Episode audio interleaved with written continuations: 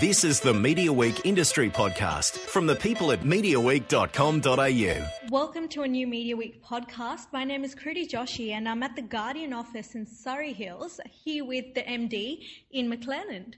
Hi Ian. Hi there. How are you? I'm very well, thank you. In this podcast, we're going to be talking a bit about the business, the election coverage, and generally what place do you think Guardian has in the Australian media landscape? So, three years ago, when you became the managing director of Guardian Australia, what was the first task at hand to ensure, you know, that the title has a strong, strong launch in Australia?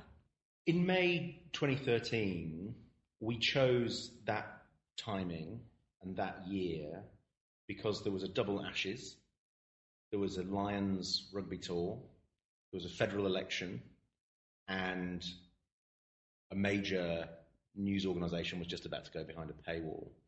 And so we thought that was perfect timing to, to launch in Australia. So we kind of used the natural environment and all of those events to really launch Guardian Australia, and um, and that that proved really successful. So there wasn't there wasn't a paid for marketing campaign, and, and in fact we haven't needed to pay for any marketing over the last three years, and we we decided instead to reinvest our marketing budget that was in the plan into more um, greater editorial resources, and because we realised that it was our editorial resources that were generating all of the traffic in a market where there was a real demand for, for the Guardian's independent quality journalism. So exactly when you launched three years ago, there was a federal election. When I'm talking to you now, there's a federal Yeah. election. So They, they, they come around very very often here, don't they? it seems like time's gone by. And, and in between them, we've had sort of five or six uh, prime ministers as well. So it's been absolutely, it's been fantastic for us, uh, for a news organisation. well, some, many people might not agree with you, but as no, I don't. I personally, I, I, it's terrible, but uh, professionally, it's been wonderful. Um, so you had your you like jumped kind of right into the deep end with the um, with like all the news happenings that you've just told me. So what did you learn kind of from the first election coverage that you did locally, and what's new in this one? I mean, I'm not the person to talk to about our editorial uh, methodologies and on our focus. That's really the, the, the realm of the editor, and, and, and, and they're 100% sort of in charge. I mean, from from my perspective as a, as a sort of Guardian reader, and, and obviously working um, closely with the editorial team, I think what's given us an advantage is firstly our ownership structure. So we're not owned by the stock market or a media mogul or any commercial interest. We're, we're effectively owned by a not-for-profit trust, uh, the Scott Trust. All of the profits that we do make are, are ploughed back into the into the business, um, and that independence ensures that our journalism is extremely independent, is of the highest quality, and what we found is is increasingly more trusted than other uh, news sources.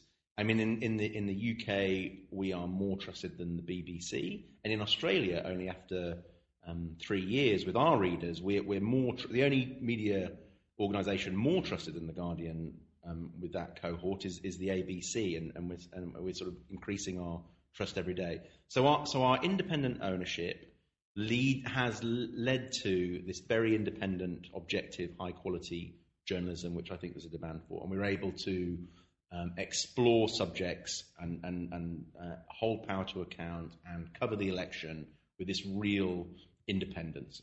Um, and the that relates also to our reporting structure. So the editor here, all of the journalists and all the editors reporting to the editor here. They report into the editor in chief, Kath Viner, um, who's the editor in chief globally. She reports directly into the Scott Trust. All of the commercial and operational people report into myself. I report into David Pemsel, who's the global CEO. He reports into the Scott Trust. So there's two distinct reporting lines. So the commercial side of the business has absolutely no control over editorial side of the business. So they, we, they, they can't be influenced um, in any way. So that's, that's the first thing. It's really to do with that, that, that independence. And the second thing is around economy of scale. So we have 150, 160 or so engineering, design, development resource based in London, all sort of ex Silicon Valley type companies who have really revolutionized our digital products and services, and they're currently revolutionizing the way that we, we approach mobile. We're, we're, we're a mobile first organization whose CMS that we use, for instance, defaults to a mobile view, for example, as an example of, of how we do how, how we are mobile first. We benefit, Guardian Australia, as do Guardian US, we basically benefit from that economy of scale. The fact that we've got this huge, highly advanced development resource, continuously developing new digital products and services, continuously in beta, getting feedback, A/B testing, getting getting direct feedback from users.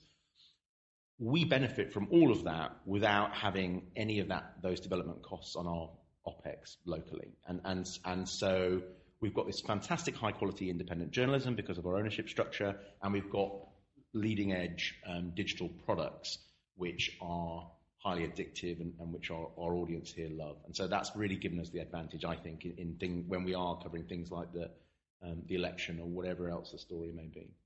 And so let's go back three years ago when, you know, The Guardian Australia was launching here, actually before it launched. What were your interactions like with, you know, the execs in The Guardian UK? What type of pointers did you get?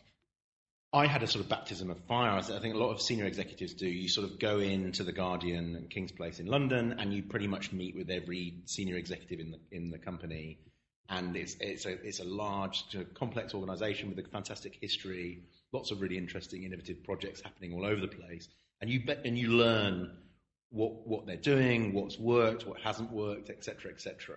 And I really learned a lot about this very very this sort of sacred relationship between between church and state, between editorial and commercial, and the fact that it is a partnership, that they operate hand in hand, but with editorial one inch ahead is the way that they describe it. And, and so really the power sort of lies with them and their, their, their sort of independence is, is sacred. And so I learned all about that.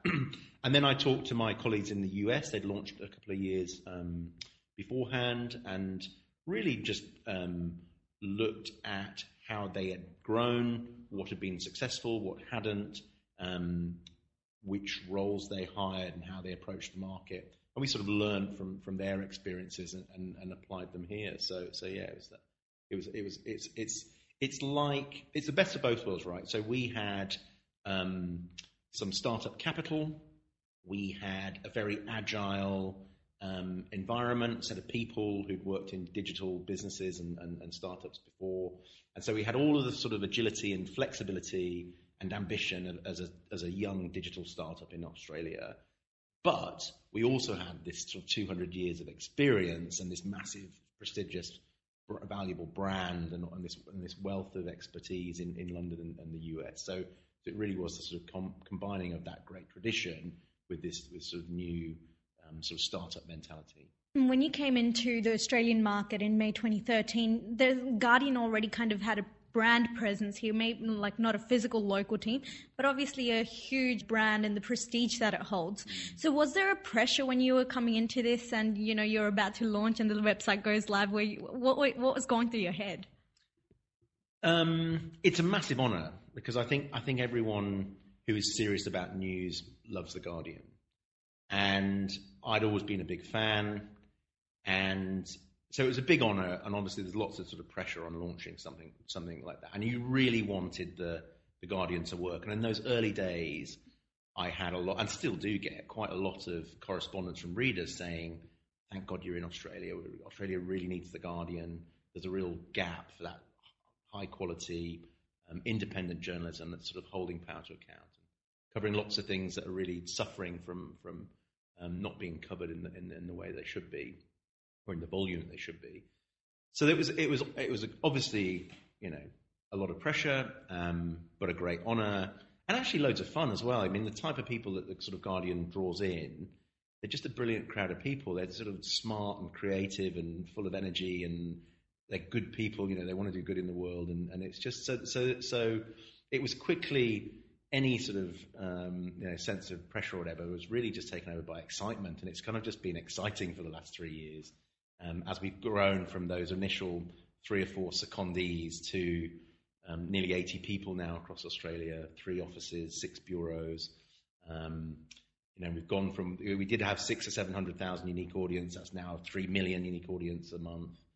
um, and revenues going from pretty much nothing into double-digit um, million-dollar figures. And and so it's just been it's been really exciting. I mean, we've we've been working flat out, um, but we get such a positive response both from the market who always have said you're just a breath of fresh air and that they enjoy working with us and we love these sort of creative partnerships that we have with brands and and our readers to our editorial who are just sort of you know just you know the comments that we get on social media and the emails we get and the comments around articles are just fantastic. They're either really um, uh, robust debate about the subject, or they're or they're really you know really um, lots of gratitude and, and, and, and love from our, from our readership here. So when you launched, there was really the Sydney Morning Herald, you know, the major papers um, that were dominating the newspaper landscape. And then around the time that you launched, there was this all of a sudden like this intern uh, like international newspapers just coming in not newspapers but news yeah. organizations like huffington post daily mail buzzfeed they were all launched around the same time.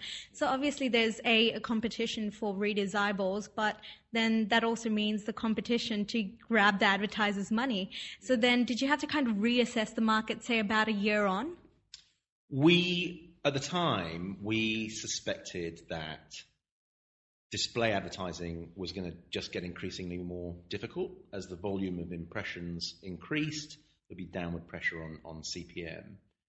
Um, so we knew that. We knew that advertising would be increasingly become programmatic and data driven, and so we needed to build those capabilities quickly.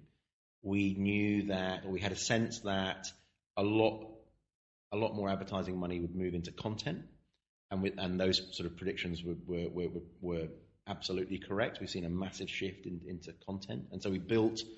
Um, rather than building out a massive display sales team, for instance, we, we focused on building a multimedia studio that could create content for, for brands. Um, and we built out that programmatic revenue. And then also non-advertising based revenues were going to be a vital part of, of the business going forward. So we start, we launched masterclasses and Guardian Live. We launched our um, premium app subscription model, and we are just about to launch membership. So we've always had diversification in the plan, and we've always known that we were going to have to build our capabilities, particularly in data programmatic content, uh, and that's and that's what we've done. So um, yeah, so I think we've we've kind of we've seen it coming. It has come. I think it's sort of surprised everyone with how quickly these changes have occurred. Um, but but I think we're we're sort of managing it well at the moment. People are always talking about this constant evolution of how co- uh, content has to be delivered to the audience. Do you find um, the cycle with selling ads or collaborating with um, your partners and your clients is that constantly evolving with that, or is that evolving with the pace that content is? I think so. It is constantly evolving, and I think that's the new mode that we have to get into. Is this agile, ever developing, ever always testing, and it's a kind of like it's an agile. If you use the agile sort of metaphor, if you like, for for um, development, you know, product development, digital development, you apply that to a business plan, um, that, that's effectively what we've done. So it's this, this idea that you can no longer say this is the five-year plan, or even this is a three-year plan this is these are going to be our revenue channels. This is this is our cost base. This is how we're going to this is how we're going to do it. You and the entire organisation has moved to really a quarterly planning process with um, objectives and key results for that quarter and groups huddled multidisciplinary groups huddled around problems and solving them and it really fit and that's what the whole business is doing now and that's kind of served as well because also our partners that we work with, they want to do that as well. They want to continuously explore new things, try new things out, um, analyze the data. Was that successful doing it doing it that way? Can we can we tweak something? Can we do it differently? And so, really, what we what we try and do is get our partners sort of on board with us, really, and go through that journey. Is, is you know that iterative process of trying to communicate whatever a brand wants to communicate with our particular audience. And we try we try we learn from how our editorial teams communicate with that audience on a 24 7 basis. And we use the same techniques and technologies, and we help brands um, communicate them to them in a really transparent way, but in, in a sort of exciting, innovative way. You've taken up two floors on 19 Foster Street to cater for your operations. Um, when you were giving me a tour a little before this chat, we, you pointed out that the G Lab team, which is essentially your creative marketing team, and your journalists who are the creative thinkers of the uh, of the organization, they sit separately. This I found different because usually organizations are going on about using their creative minds and, you know, the creative assets that they have in order to leverage the content marketing and come up with new ideas. So what was the approach behind this? So we, because of our ownership structure, because I think our USP is really that, is we, we are really the only major properly independently owned media organization that doesn't have shareholders or, or, or, or media mogul um, or other commercial influence or political influence telling us you know who to hire what to write what not to write etc that status is absolutely sacred. And we cannot impinge upon that editorial integrity. It's absolutely we just can't do it. It's the it's our core. It's our absolute, the core of, of, of our value. And so we take the separation of church and state extremely seriously. And so we decided that our editorial teams would only work on stuff that is 100% editorially independent. And there is no argument and no grey areas otherwise. So you, you, you know, I think a lot of people have got into this process as well. You know, there can be a little bit of brand involvement or, or political involvement, or there can be you know, varying degrees of involvement, and then it becomes very confusing to the reader about well how you know how involved have the brand been? Is that what the editorial really think or is it really independent or, or is there an agenda here? And so just to get rid of that we said let's just have it very black and white editorial on one side commercial on the other side. Both have got brilliant technologies and techniques. Both have got brilliant creative people.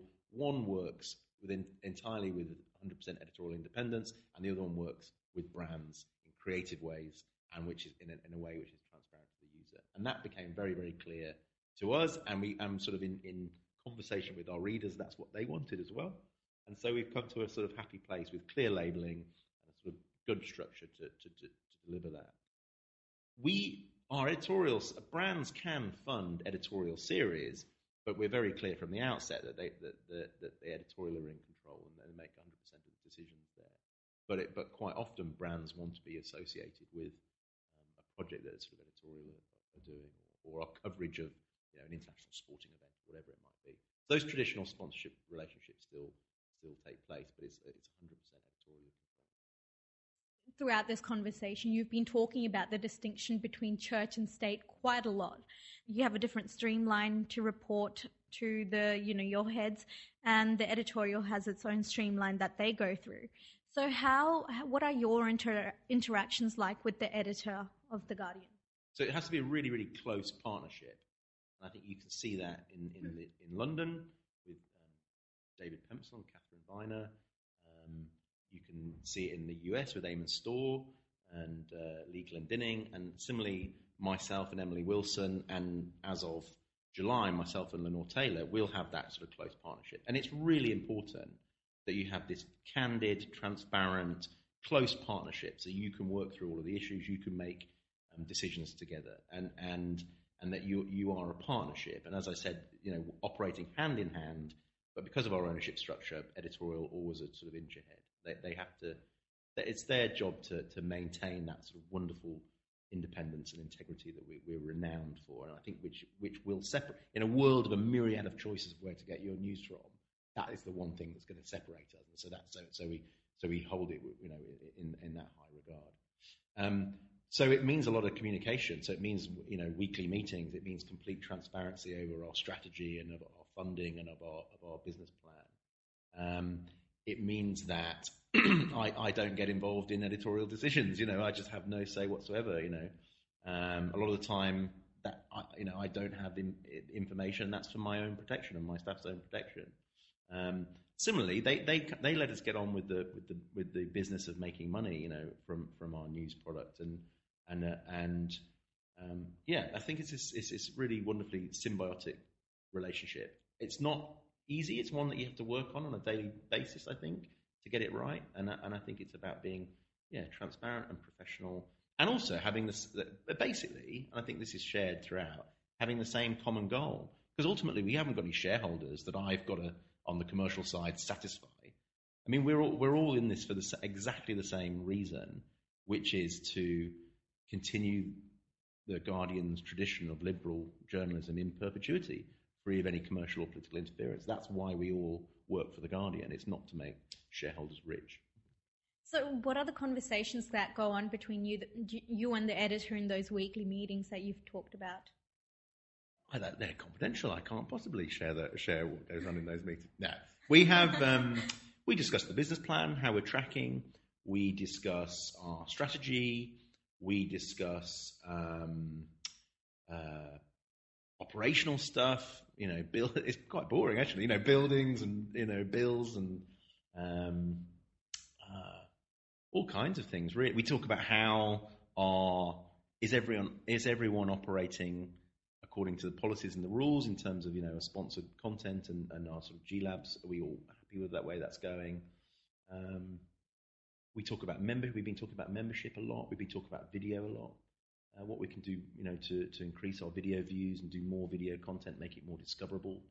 Um, we talk about. I, I sort of in, keep them up to date with the effect of Google and Facebook in the advertising market. If the effect, we talk about ad blocking and how we and how we deal with that. So, so, so there's continuous, you know, as, as you as you know, there's continuous um, array of subjects in the, in the sort of news industry that we need that we need to discuss. Earlier in the year, Lenore Taylor was announced as your third editor for Guardian Australia. Did you have any say in that process? No, none whatsoever. so uh, I, I, I, think uh, I think Kath and the editorial side has said, you know, I think I think I looked at this. Uh, uh, I knew some of the candidates and they were all brilliant, and uh, and I'd sort of be happy to work with it, with with any of them. So so, and I think, but no, it's it's it, that's that's an editorial decision. I, d- I, I didn't have any say in that. So and that's, she, and that's the way it should be. That's not that's not my decision. So Lenore Taylor was announced the editor, and you're like, oh, that's news to me. Hello. I may have known a couple of seconds before it was announced. so you were talking about premium content a little bit before. A lot of businesses are adapting, like News Corp, for example. It's um, you know put up a paywall and is thinking about putting about 50% of its content behind paywall. Is there any plans like that for you? Um, you know, to put in put out premium content from a business point of view. Not at the moment. So we never say never. We're, we're open to all options. It might be in the future you know, we decide to do something like that, or it's necessary to do something like that. But keeping our content free, continuing with our open journalism policy, where it's access to all, it's highly distributed across social media, etc., has been a tremendous success. It's been a massive success. I mean, look how The Guardian has gone from sixth most popular newspaper in, in, in Britain to the second largest quality newspaper site in the world. And that's through not going behind a paywall, right? And so, and so it's probably about, to a certain extent, that has been, that has been the right decision and it's been necessary. And, and we've, we've massive, you know, Guardian Australia, I don't think would exist without that strategy. We are continuously looking at different ways in which we can fund our journalism, fund what we do. And some of those ways will be non advertising based. We're not convinced that advertising can exclusively fund a, a global news organization such as ours. And so we have already instigated a number of different non advertising based revenue streams e commerce, um, events and courses, uh, premium subscription.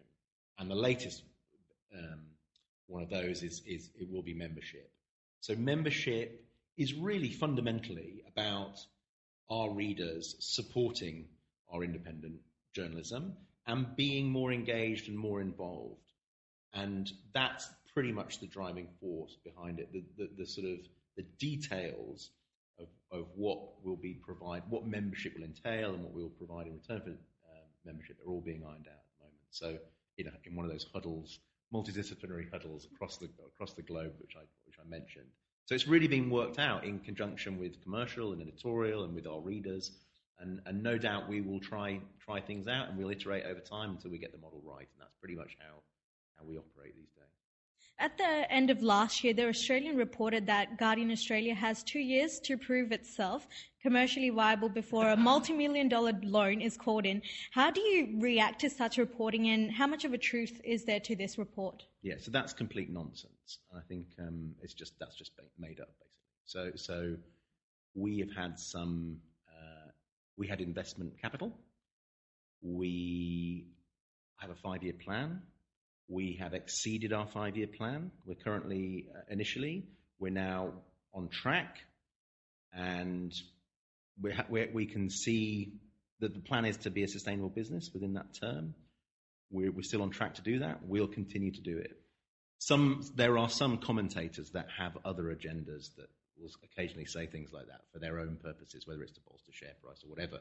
I don't want to speculate, but it's there's, there's no basis in truth. So so we we've always kind of said we've got a five year plan, we've got a fixed amount of funding, we want our ambition is to be a sustainable business We've delivered every single year on the last three years. Our, our, our plan continues to be on track, and so we just have to get on, keep on, and you know, do our job and keep on delivering, um, and ignore sort of nonsense, basically. You talked about a five-year plan. A statement from you in the same article talked about a five-year plan. What is this five-year plan?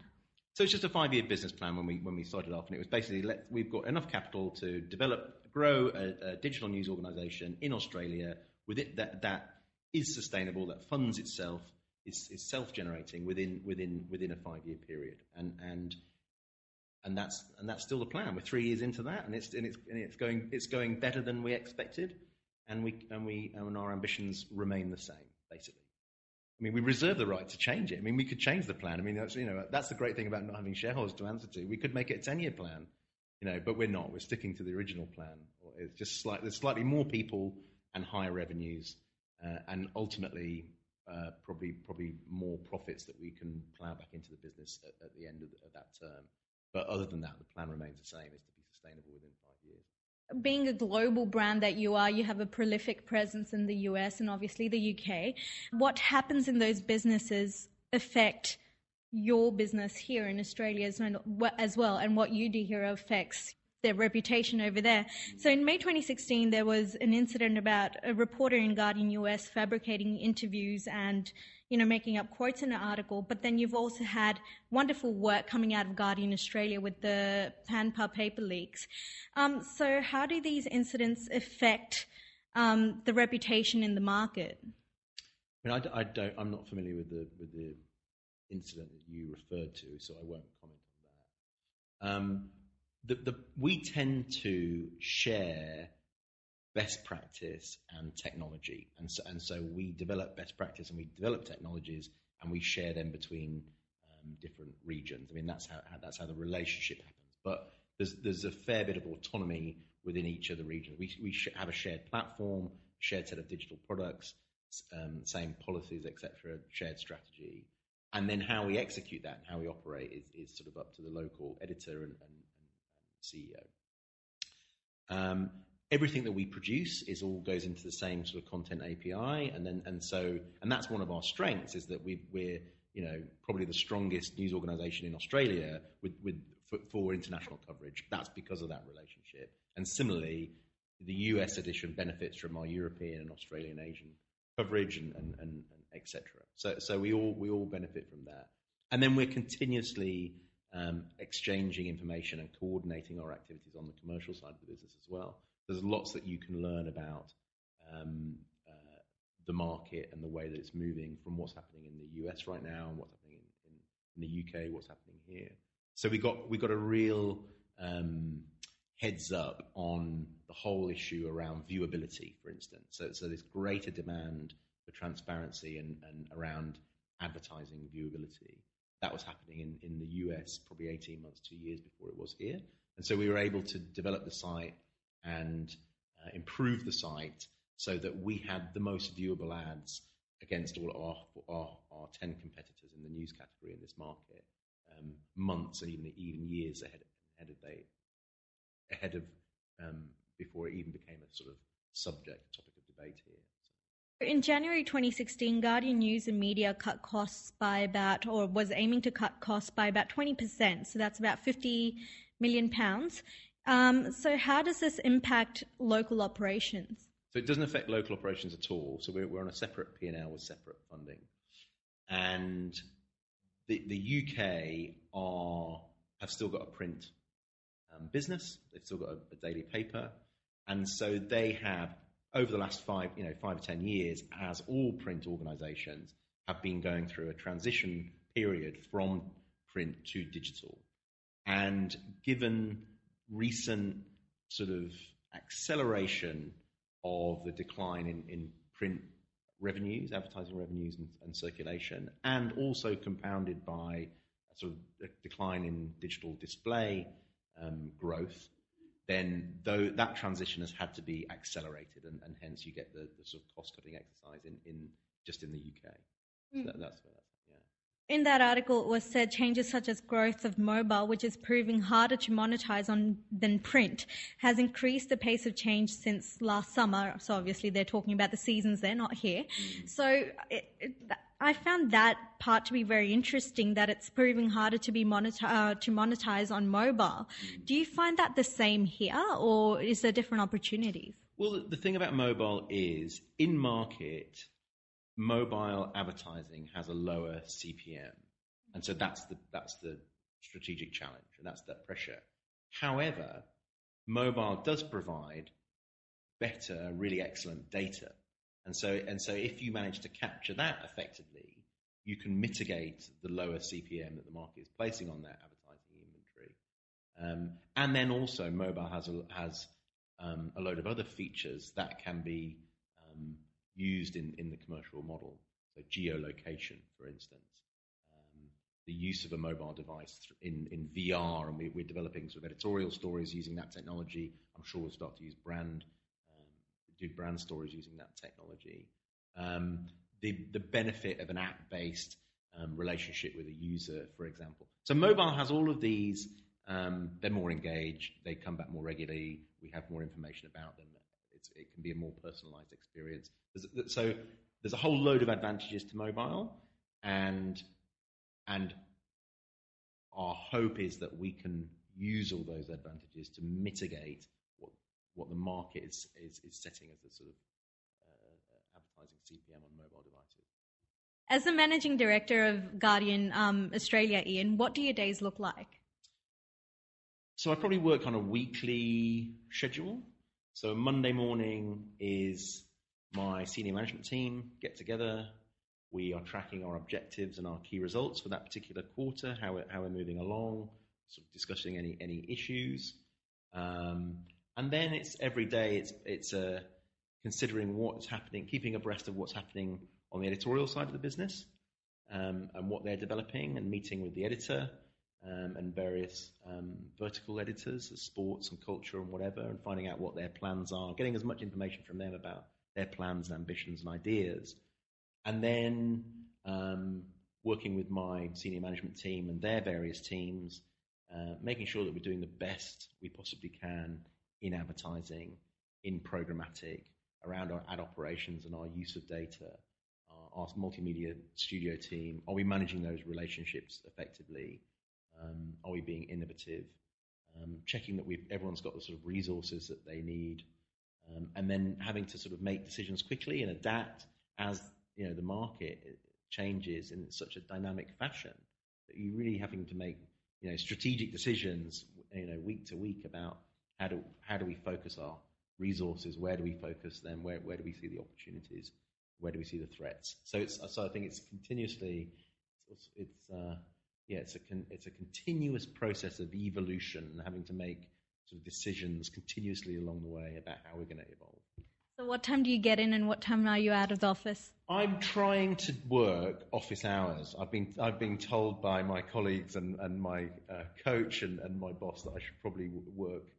Uh, I should stop working at, in, for some hours during the day. You know, so so I get up at um, I go for a run at six, and I then spend an hour getting into work.